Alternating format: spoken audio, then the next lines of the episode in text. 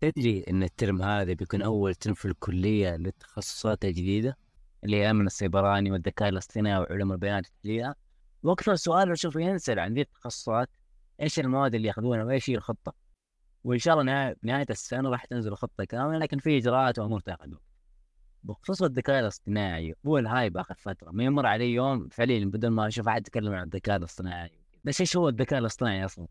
آه، تعريف الذكاء الاصطناعي بكل بساطة هو يعتبر فرع من فروع علوم الحاسب. آه، الذكاء الاصطناعي تقنية تحاكي الذكاء البشري على أداء المهام التي تتطلب عادة ذكاء بشري مثل الإدراك والاستدلال والتعلم واتخاذ القرار ويمكنه بشكل متكرر تحسين نفسه استنادا إلى المعلومات التي يجمعها.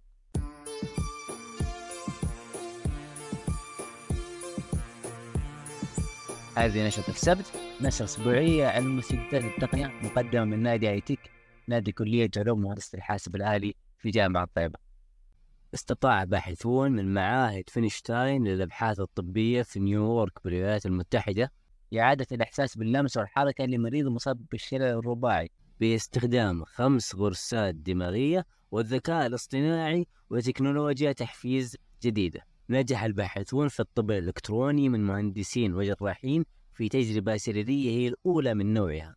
زرعوا فيها الشرائح الدقيقة في دماغ رجل يعاني من الشلل وطوروا خوارزميات بالذكاء الاصطناعي لإعادة ارتباط دماغه بجسمه عبر الحبل الشوكي.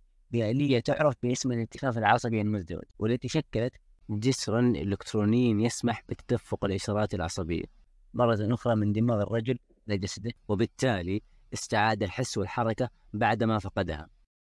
أعلنت الحكومة الرقمية عن نتائج مؤشر نضج التجربة الرقمية لعام 2023 بمشاركة أكثر من 134 ألف مستفيد وارتفاع المؤشر ل 80.68% يعد توفير تجربة رقمية ناضجة أمرا بالغ الأهمية حيث يمكن أن يؤدي ذلك إلى زيادة رضا المستفيدين وولائهم. هذه أخبار على السريع. بدأت جوجل بإضافة ميزة الترجمة التلقائية للبريد الإلكتروني تدريجيا. ما هي إلا فترة قليلة ويتم إضافة ميزة التخطي التلقائي لتحقق الكابتشا في متصفح مايكروسوفت إيدج قريبا إن شاء الله. قدمت هذه الحلقة أنا سعد حربي وأنا أحمد الفايدي. نشوفكم السبت الجاي. في أمان الله.